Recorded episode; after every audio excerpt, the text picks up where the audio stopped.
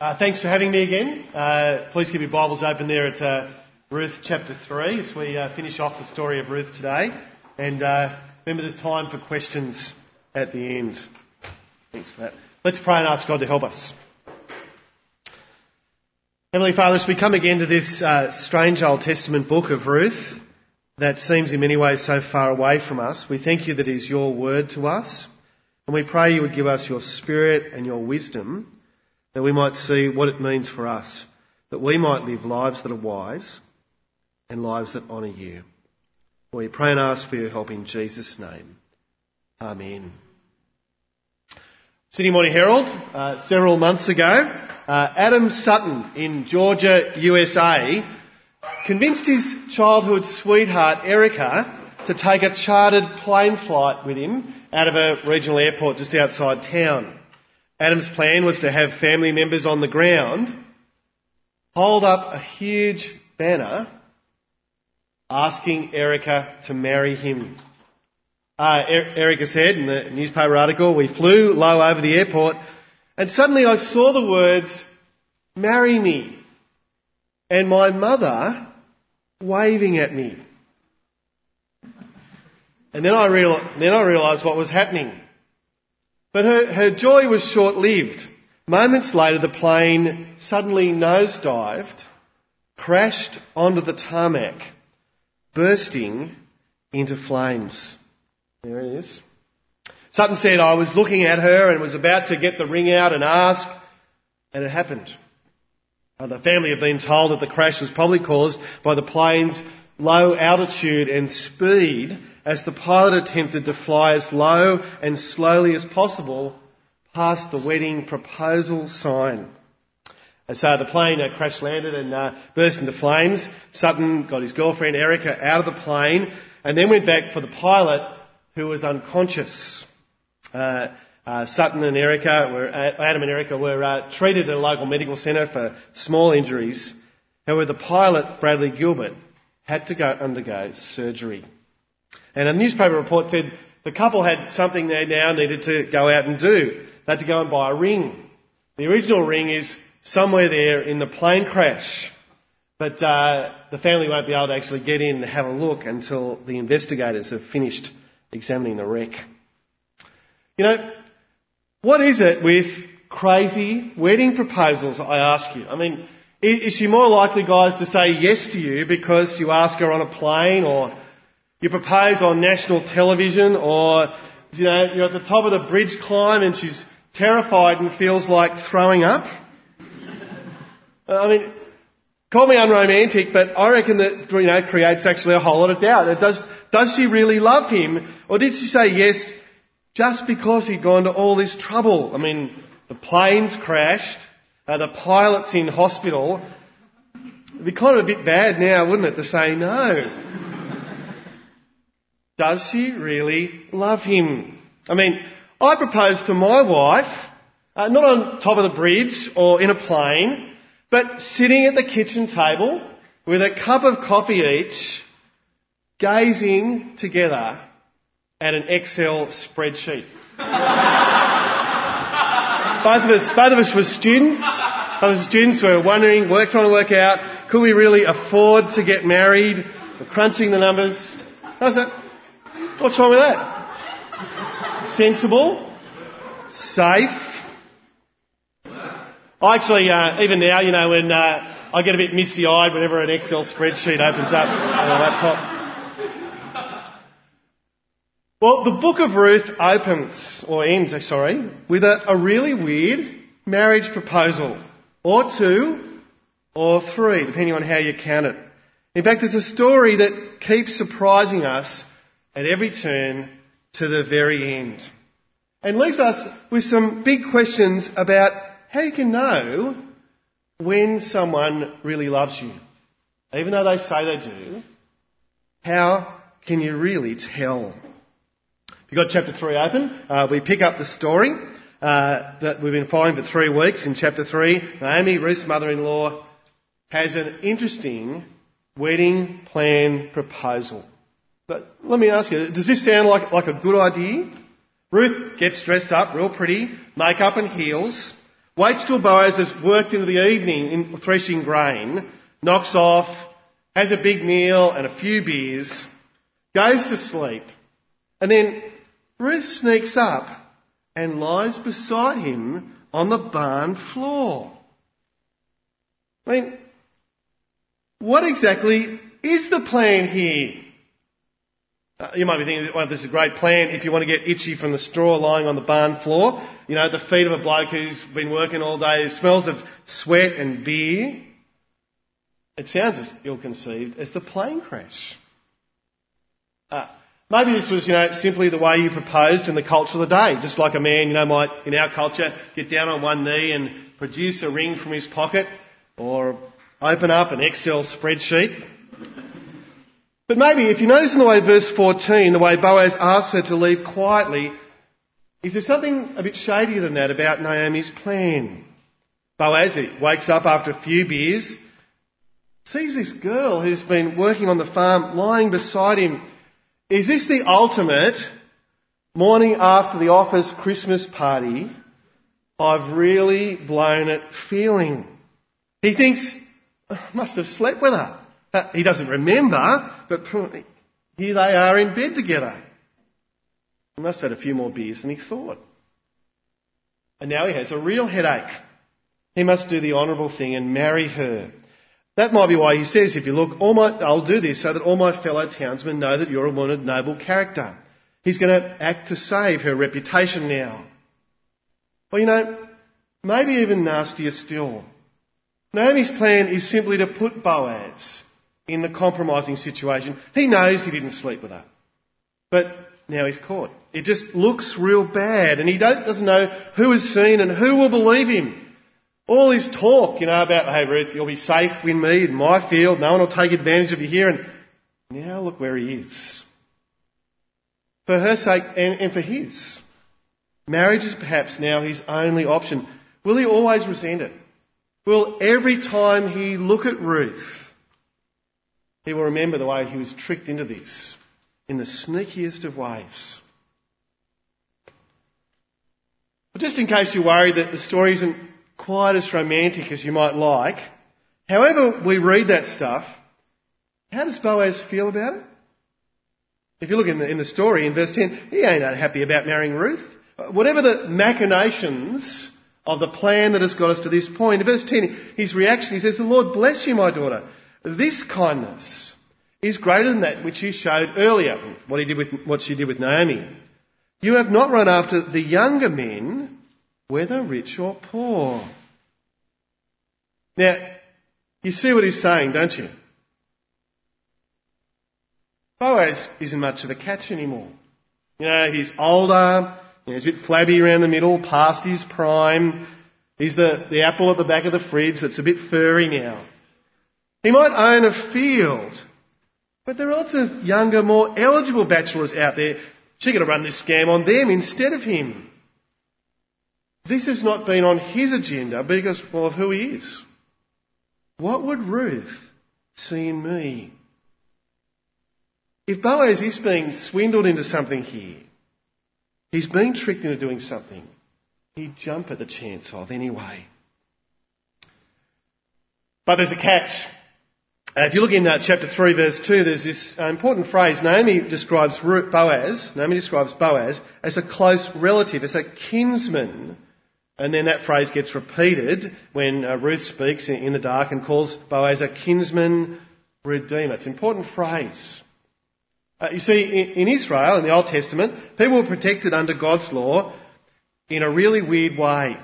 If a man died and left his wife unsupported, his family had to take on that responsibility for him.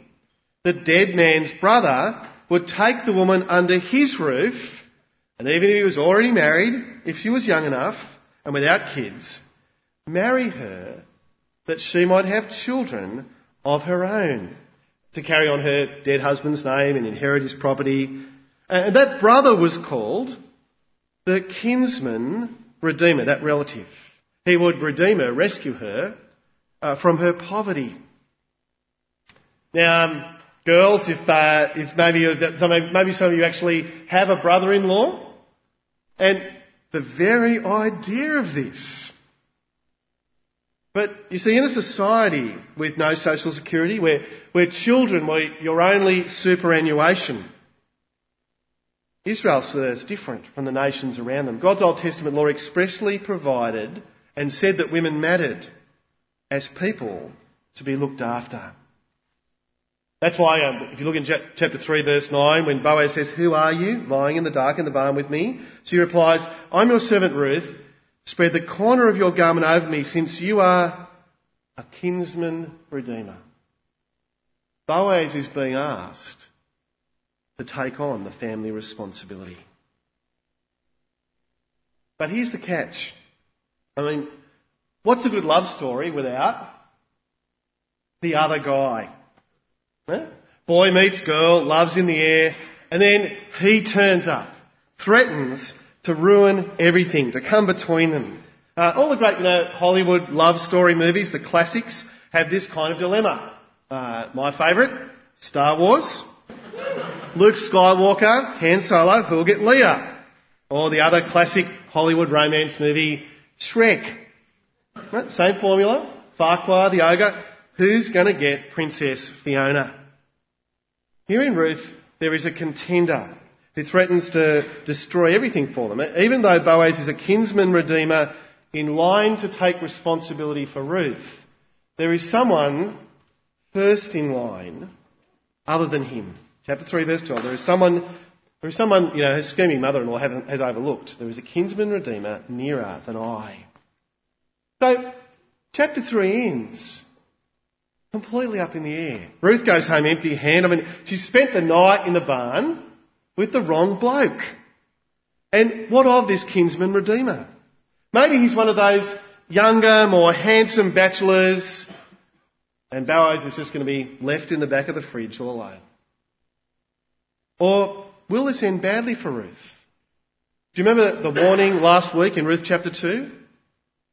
Boaz has welcomed her with kindness, but there is no guarantee she will find the same kind of kindness as a Moabite woman everywhere in Israel. Will this man mistreat her? Well, will we stop there? Finish there? Or do you want to see how the story ends? All right, uh, let's look at the last bit. Let's look at, let's look at the first bit of chapter 4 and, and see what happens next. I'll read the first six verses. Well, meanwhile, Boaz went up to the town gate and sat there. When the kinsman redeemer he had mentioned came along, Boaz said, Come over here, my friend, and sit down. So he went over and sat down. Boaz took ten of the elders of the town and said, Sit here. And they did so. Then he said to the kinsman redeemer, Naomi, who has come back from Moab, is selling the piece of land that belonged to her brother, to our brother Elimelech. I thought I should bring the matter to your attention and suggest that you buy it in the presence of these seated here, in the presence of the elders of my people.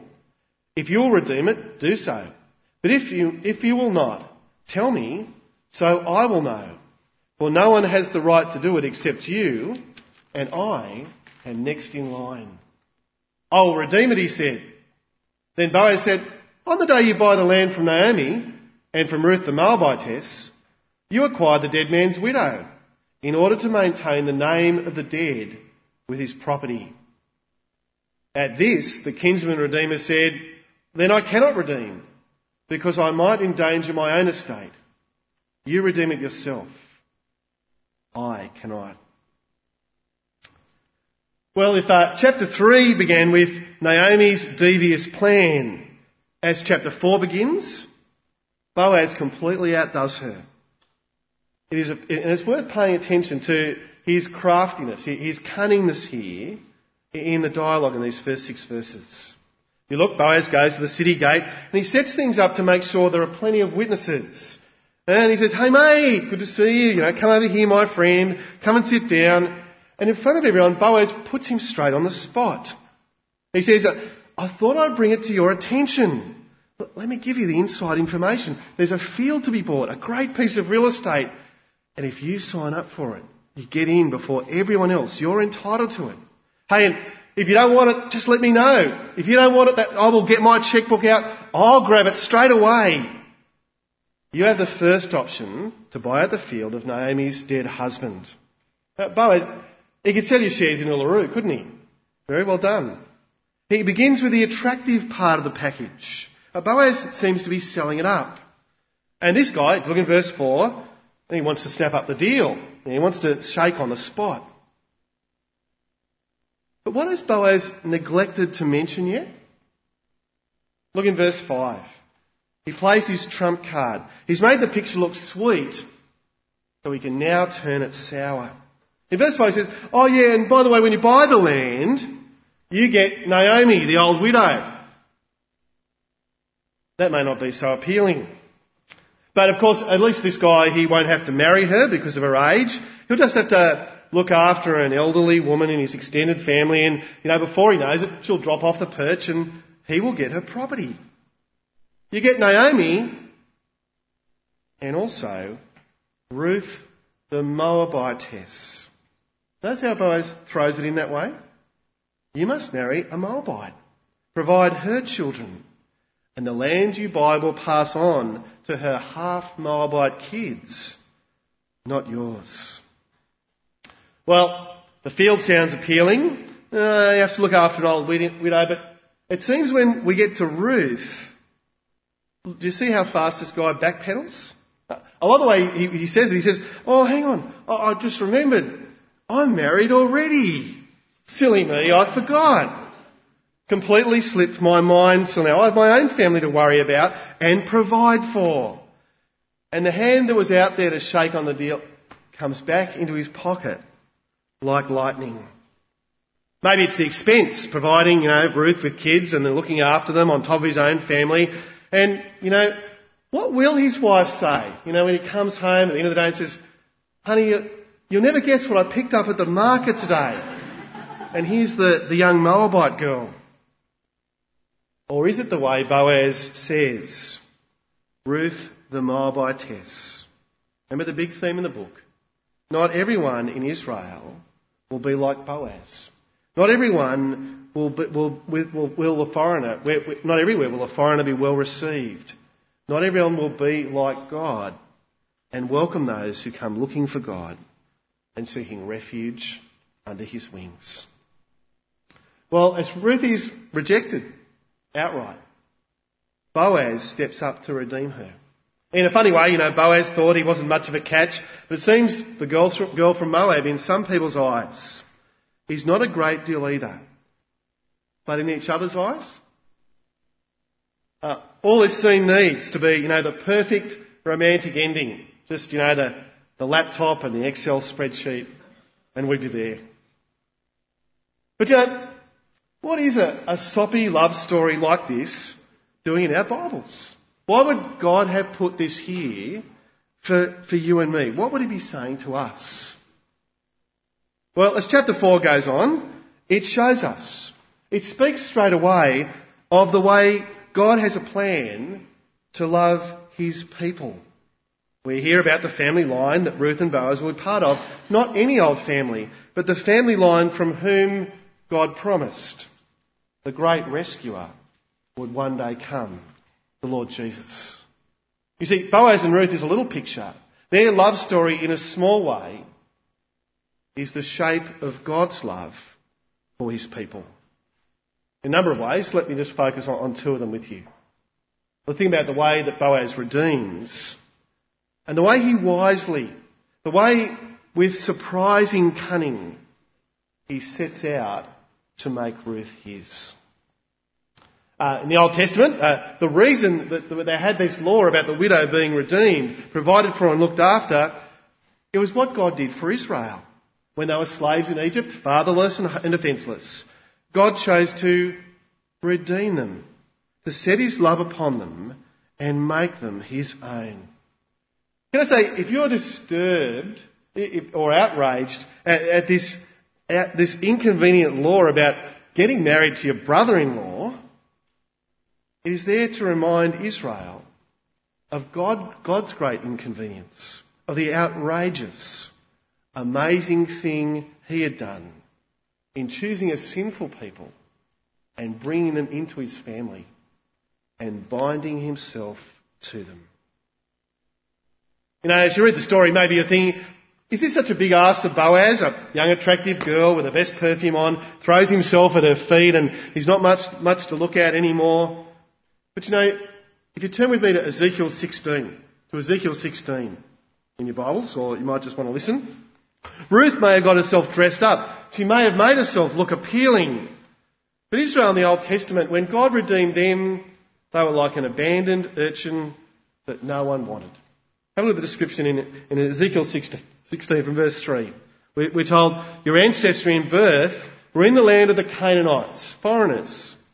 No one looked after you or took pity or had compassion. And he goes on, You were thrown out in the open field, for on the day you were born, you were despised. Look in verse 8. What did God do? I spread the corner of my garment over you. Remember that phrase? What Ruth said. I spread the corner, I spread the corner of my garment over you and covered your nakedness. And it goes on, and you became mine. I clothed you in embroidered dress, sandals on your feet, dressed you in fine linen, costly garments, I adorned you with jewellery, bracelets on your arm, and a necklace round your neck, crown upon your head, adorned with gold and silver. Those who have nothing and could demand nothing of God, showered with his blessings and made to be His. But you know, even more than God's Old Testament people, what has God done for us? 1 Peter chapter 1, we're, told, for, for you know that it was not with perishable things such as silver or gold that you were redeemed, but with the precious blood of Christ. It costs, it costs to redeem, doesn't it? And Ruth's next of kin, he walked away. The cost was too much. But you know, this story reminds us Jesus is a redeemer. He did not cost the, he did not balk at the cost of redeeming you, who made you his, even though the price was to suffer the eternity of judgment that you deserve. When we were nothing but unlovely and ungrateful sinners. Was Boaz in the end entrapped into this? Uh, did he feel he just had to do his duty. Does he really love Ruth? You bet he does. Look at the lengths he goes to. Applies his cunning and his wisdom to get Ruth out of this pickle. Uh, he had the perfect excuse to walk away. He's not, a, not, the, not the kinsman who's closest. Did he really love Ruth? Look at the lengths he went to. You know, do you ever wonder, does God feel he just has to love you? Does he wish sometimes that he didn't have to? Uh, does he really care? Well, you bet he does. Look at the lengths that he went to. Look at what he did at the cross. Look at the way he applied all his wisdom and his cunning, the Bible says. He found a way to do justice to sin and yet forgive us for it that it would cost him everything to pay for it himself. I had a girl interviewed recently about speed dating. Giving, she was giving some advice about speed dating. Now, I'm not recommending speed dating or I'm not thinking that I'm qualified to give any personal advice on it at all. But it was interesting to hear her speak. Uh, she, her advice, she said, she said, when I go speed dating, I never wear makeup. If a guy meets me and he likes me when I look all made up, how do I know he'll still like me when he gets to know me and sees me as I really am. Now, God set his heart on you, not when we were made up and perfumed and looking our best, but knowing the worst there is to know. All the things that you keep secret from everyone else, all your motives, all those thoughts that you would be ashamed for others to see. Seeing all your unattractiveness, he gave all he had that you would be yours. Nothing you say or do now is going to stop him from being committed to you.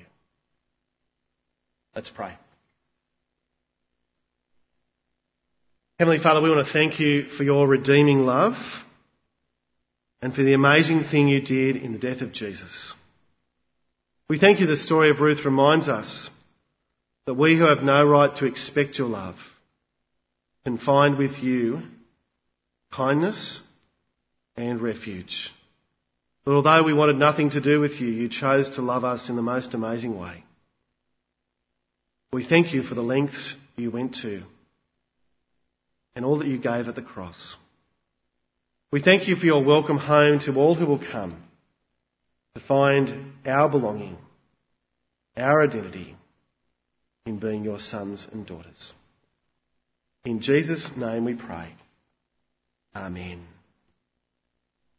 Time for questions? We've got time for questions? Luke? Good. Time for questions from Ruth. I'm not coming back next week. You won't be here. So if you've got questions on Ruth, now's a chance to ask. Yeah. Yeah, okay, yeah, why, why does he, why, what's his strategy? What's he doing there? I, I, take it, well, we don't actually know the name of the kinsman who's nearer than him, but uh, his cousin or his relative, whoever he is. Um, I take it what he does is um, uh, he shows the deal in its best light. Uh, he says all the, th- the things are good about it, and when the guy feels warm about it, he says, but hang on, and suddenly the man who's close to signing up wants to take the step backwards. I take it it's, he, he, he's wise, uh, he, he thinks carefully about how people react to things, and he uses his word to, to get the result that he, that he wants to. Is that, that kind of what you're asking? Is that...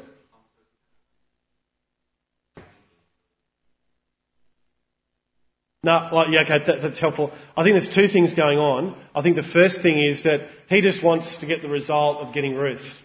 And so he just wants to do, do it in a way that will actually propel this guy. But he exposes him as someone who will not value a Moabite girl.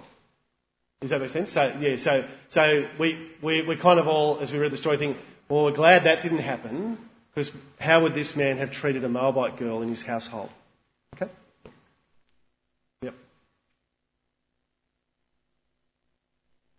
Hmm.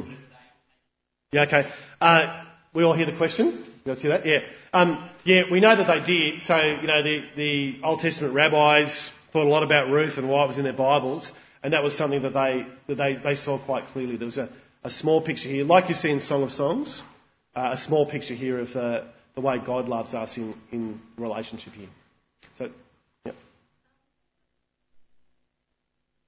I, I think there's the, um, there's, um, I assume that um, Ruth, Ruth proposes to Boaz in a funny way in the barn.